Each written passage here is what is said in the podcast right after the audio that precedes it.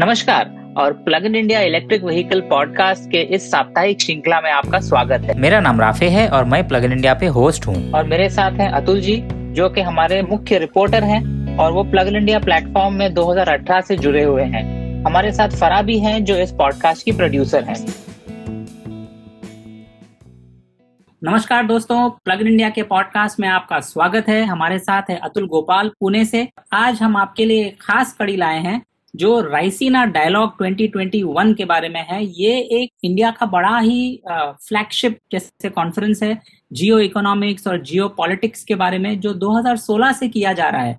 और इस बार के कॉन्फ्रेंस में हम बहुत ही खुश हुए सुनकर मिस्टर नितिन गडकरी को, जिनके वजह से बहुत कुछ प्रोग्रेस हिंदुस्तान में हुआ है और इनका विजन हमें बहुत ही भाता है। कुछ बातें करते हैं इस कॉन्फ्रेंस के बारे में। कॉन्फ्रेंस में एक ओवरऑल जो एजेंडा था, हिंदुस्तान को क्या चाहिए? क्योंकि इंडिया क्रूड ऑयल इम्पोर्ट करता है। ऑल्टरनेटिव फ्यूल्स के अंदर गडकरी जी ने क्या अपने बात बताए हैं? और जो नए टाइप के फ्यूल्स हैं, जैसे इथेनॉल है और अलग अलग प्लांट सब्सटीट्यूट से उन लोग फ्यूल बनाना चाह रहे हैं, ताकि एग्जिस्टिंग इंजन भी चल सके। तो आइए इसके बारे में थोड़ा कुछ जानते हैं। गडकरी साहब ने वाकई में ही काफ़ी सराहनीय काम किया हुआ है इलेक्ट्रिक व्हीकल इंडस्ट्री के लिए उनका जो ट्रैक रिकॉर्ड रहा है पुराने जो उनके रोड सेक्टर में वो काफ़ी अच्छा रहा है और हम एज्यूम कर रहे हैं कि आगे चल करके ईवी e इंडस्ट्री को भी इनके ट्रैक रिकॉर्ड का फ़ायदा हो बेसिकली सबसे पहला तो उन लोग ने उनने ये मेंशन किया है कि जो हम लोग का सबसे बड़ा तेल का जो इम्पोर्ट का खर्चा है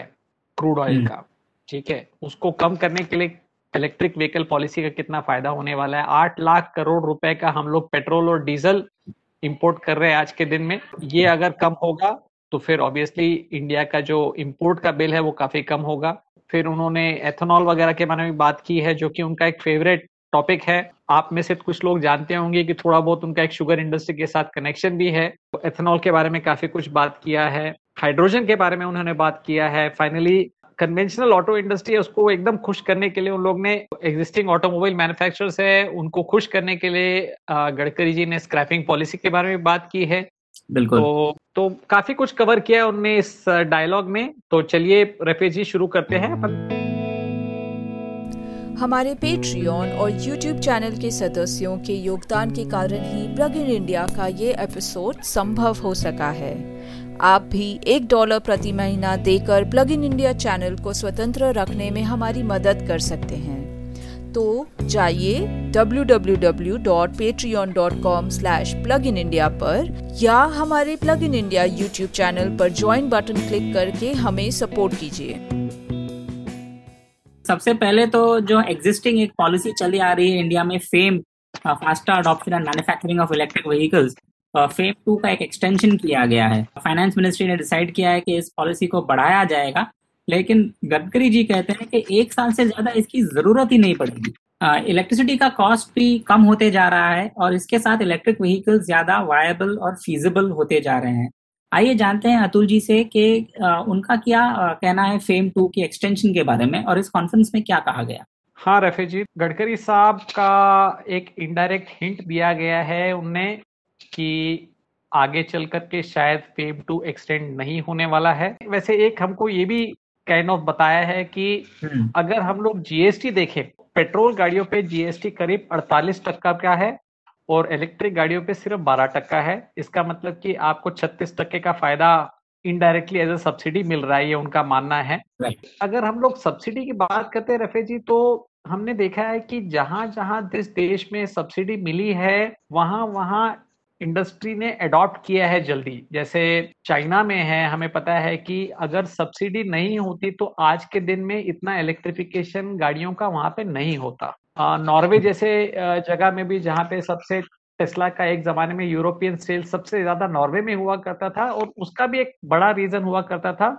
एक सब्सिडी हुआ करता था उसके। कोई भी मार्केट को इस्टेब्लिश करने के लिए सरकारी सब्सिडी के डेफिनेटली फ़ायदे होते हैं। शुरुआत में सोलर में भी सब्सिडी आई थी। सोलर का फिर स्प्रेड हुआ। एक बार दाम नीचे गिर गए तो फिर आपको सब्सिडी की ज़रूरत नहीं पड़ी। गडकरी साहब का कहना ठीक है कि एक बार आपके दाम कम हो जाते हैं तो फिर सब्सिडी का कोई ज़्यादा फ़र्क पड़ता नहीं है। इंडिया में क्या वो सिचुएशन पहुँची है अभी तक? हमें लग रहा है कि कुछ हद तक पहुँच गई है।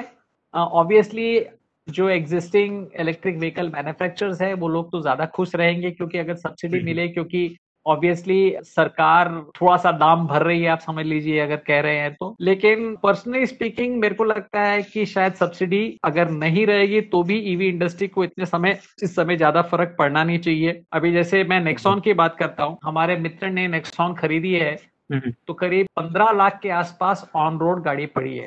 एक लाख रुपए की सब्सिडी अभी मिलने वाली है सरकार से, ऐसा हमको बोला जा रहा है। कब मिलेगी पता नहीं है। कोई कहता है छह महीने बाद मिलेगी, कोई कहता है साल भर बाद मिलेगी, ठीक है। लेकिन ऑब्वियस है कि ये एक लाख रुपए नजरअंदाज करते हुए अगर हमने, समझो फॉर एग्जांपल डिसीज़न लेना है नेक्सॉन खरीदने का है और आदमी कहता है यार एक लाख डिस्काउंट मिल रहा है, इसलिए लेना चाहिए। और वो डिस्काउंट कब मिलेगा, हमें पता नहीं है। तो सब्सिडी का अगर ऐसा हाल रहा तो फिर नहीं होगी तो भी कोई फ़र्क नहीं पड़ता मेरे से। तो आइए, आप जानते हैं, थोड़ी बहुत पब्लिक ट्रांसपोर्टेशन के बारे में, खास करके इलेक्ट्रिक बसेस पब्लिक ट्रांसपोर्ट एक बहुत ही बड़ा फैक्टर रहता है, एक बहुत ही बड़ा सेक्टर रहता है जहाँ पर ट्रांसपोर्टेशन इंडस्ट्री में पेट्रोल डीजल की खपत होती है। तो अगर कंट्री का ट्रांसपोर्टेशन इलेक्ट्रिक हो जाए पब्लिक ट्रांसपोर्ट तो ज़्यादा से ज़्यादा लोग उसका फ़ायदा उठा सकेंगे और कंट्री को भी बहुत ज़्यादा फ़ायदा होगा। वो गडकरी जी तो कह रहे हैं कि उनको सौ टका इलेक्ट्रिफिकेशन चाहिए बसेस का हंड्रेड परसेंट इलेक्ट्रिक बसेस ज़रूर मतलब हमें बहुत ही खुशी होगी अगर बड़े शहरों में सारे बसेस इलेक्ट्रिक चलना शुरू हो गए। आज के दिन में मैंने ये देखा है पुणे में कि अगर कस्टमर जो ग्राहक है उसके पास चॉइस है तो इलेक्ट्रिक के लिए ही वेट करता है। आपको उसका एक और रीजन ये भी है कि इलेक्ट्रिक बस जो रहती है वो एयर कंडीशन रहती है। इकोनॉमिक्स की बात है। अभी गडकरी साहब कह रहे हैं कि अगर आपका इलेक्ट्रिक बस का चलना पच्चीस रुपए पर किलोमीटर हो जाता है वर्सेस डीजल बस का सौ रुपए एक सौ पंद्रह रुपए किलोमीटर तो फिर कोई भी जो म्यूनिसिपल कॉरपोरेशन है जो कि टिपिकली बस ऑपरेटर होता है इलेक्ट्रिक की तरफ़ तो मतलब नो ब्रेनर बन जाता है फिर उस हिसाब से। मेन चीज़ यही है मेरे को आज के हिसाब में कैपिटल कॉस्ट क्योंकि जो भी आप हम्म। गणित कर रहे हैं इलेक्ट्रिक बसेस का उसमें बनस्बत ये आपके जो डीजल बसेस से आपका इलेक्ट्रिक बस का जो कैपिटल कॉस्ट है वो दुगना तुगना तो आज के दिन में है। उसको कम करने के लिए सबसे बड़ी चीज़ है आपके बैटरी कॉस्ट कम होने पड़ेंगे। तो वो हम्म। कैसे कम होते हैं वो देखना ज़रूरी है। तो एक बार बैटरी कॉस्ट नीचे आना शुरू हो जाएँगे तो आपको और ज़्यादा से ज़्यादा और इलेक्ट्रिक बसेस दिखना शुरू हो जानी चाहिए। लेकिन यहाँ पे सिर्फ़ एक चीज़ ध्यान में रखना है कि डिसीज़न मेकर है। वो सरकार खुद ही रहता है बसेस के मामले में, क्योंकि सारे की सारी जो भी शहरी बसेस चलती हैं म्यूनिसिपल कॉरपोरेशन चला रही हैं। ये करना आसान है, क्योंकि सरकार को ही खर्च करना है और सरकार को ही चलाना है। ये डिसीज़न लेना सरकार के लिए आसान होना चाहिए। मुझे ऑप्टिमिज्म है कि ये जल्द से जल्द हो जाएगा। अतुल जी, मैं बॉम्बे में भी देखता हूँ, टाटा मार्को पोलो की बसेस काफ़ी इलेक्ट्रिक बसेस जो बहुत ही कंफर्टेबल लग रही है और वेल मेंटेन भी लग रही है। अगर इसके चार्जिंग स्टेशन ज़्यादा आ जाए, हर डेपो में आ जाए तो शायद ये बसेस और यही वो इंफ्रास्ट्रक्चर कॉस्ट होगा शायद तो चार्जिंग और ईवीएससीज के लिए जो इनको ऑपरेशन को करना पड़ेगा। आइए अब ऑल्टरनेट फ्यूल्स की बात करते हैं, क्योंकि गवर्नमेंट हर तौर से कोशिश कर रही है देश के ट्रांसपोर्टेशन सेक्टर को ऑप्टिमाइज करने का और एक ऑल्टरनेट फ्यूल इकोनॉमी बनाने का, जो ऑयल डिपेंडेंट ना हो। तो ग्रीन हाइड्रोजन की मिशन किया गया है, जिसमें नीति आयोग और आईआईटी भी काम कर रहे हैं। आपको क्या लगता है, अतुल जी, ये हाइड्रोजन के बारे में, ये किस तौर का फ्यूल है और क्या ये सफल हो पाएगा?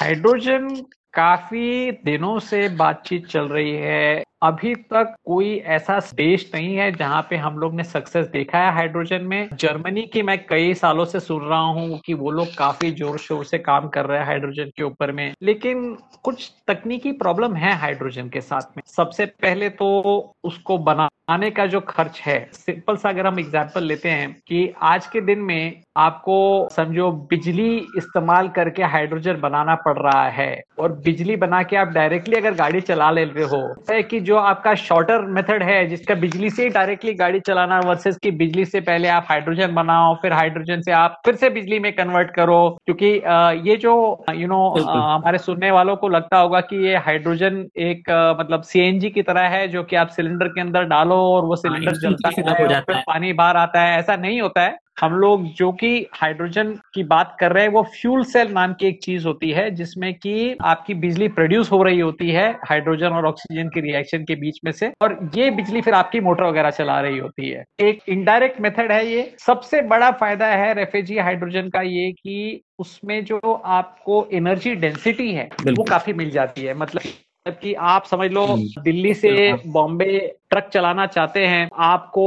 एक टैंक हाइड्रोजन में या दो टैंक हाइड्रोजन में आप बॉम्बे तक पहुँच जाओगे या दिल्ली पहुँच, दिल्ली तक पहुँच जाओगे बॉम्बे से। सबसे बड़ा मतलब मेरे को लगता है फ्यूचर में रोल इंटरसिटी ट्रांसपोर्ट में हाइड्रोजन का ये रहेगा। गडकरी जी का मानना ठीक है कि मार्केट को डिसाइड करना चाहिए कि कौन सी टेक्नोलॉजी ऊपर आती है और नीचे आती है। आगे चल करके इथेनॉल भी हो सकता है, आगे चल करके हाइड्रोजन भी होगा, आगे चल करके और भी कोई टेक्नोलॉजी आई हाथ में तो वो भी होगा।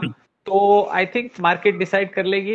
And in the mean time हम लोग अपने फिंगर्स क्रॉस करके वेट करते हैं कि कौन सी टेक्नोलॉजी और ऊपर आती है। आइए अब एक इंटरेस्टिंग टॉपिक की तरफ़ चलते हैं। क्या इंडिया के पास कोई स्पेसिफिक टारगेट्स होने चाहिए इलेक्ट्रिक इलेक्ट्रिफिकेशन के लिए? क्या हमारे पास कोई डेडलाइन होनी चाहिए? ये एक बहुत ही इंटरेस्टिंग टॉपिक है क्योंकि इससे डेफिनेटली एक पुश मिलेगा। लार्ज मैन्युफैक्चरर्स जो अभी तक नहीं कर रहे हैं इलेक्ट्रिक को इलेक्ट्रिक बनाना शुरू कर देंगे।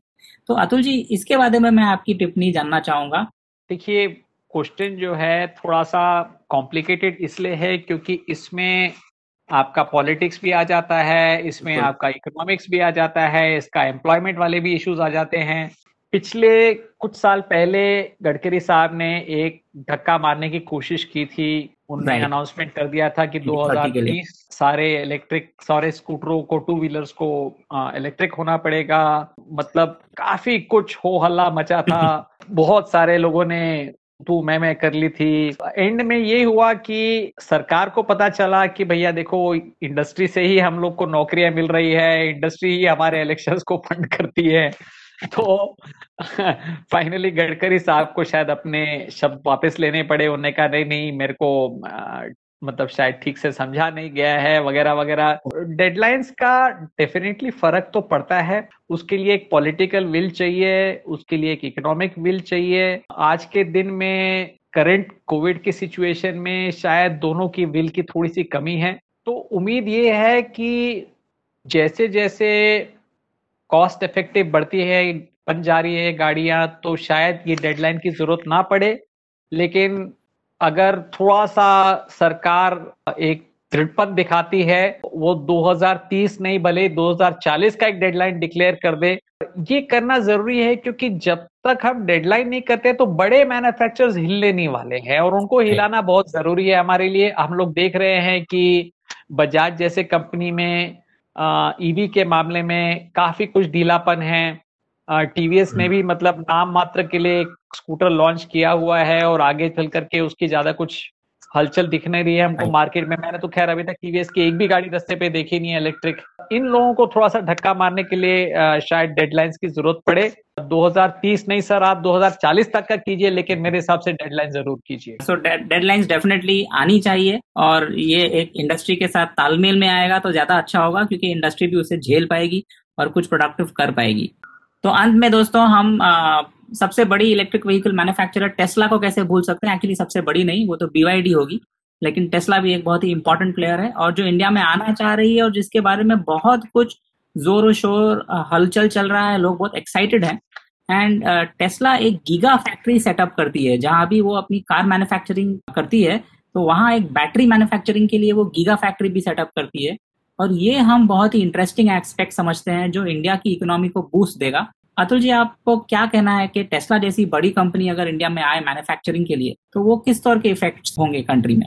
हम हमेशा ही टेस्ला का स्वागत करते हैं। ऑब्वियसली जो भी देश में टेस्ला जाता है, काफ़ी मार्केट को हिला के रखता है। चाइना जैसे मार्केट में भी, जो कि काफ़ी कॉम्पिटेटिव मार्केट है टेस्ला अपना नाम बना पाया है। चाइनीज़ गवर्नमेंट स्पेशली टेस्ला जैसे कंपनीज़ को इसलिए बुलाना चाहती है क्योंकि ओवरऑल उनकी जो टेक्नोलॉजी का एनवायरमेंट है चाइना का, वो उसकी वजह से इम्प्रूव होता है। टेक्नोलॉजी ट्रांसफ़र के हिसाब से भी अगर आप देखा है और इंडिया में सबसे बड़ी कमी आज के दिन रेफेजी है कि हमारे पास बैटरी मैन्युफैक्चरिंग काफ़ी पिछड़ा हुआ है हम लोगों का।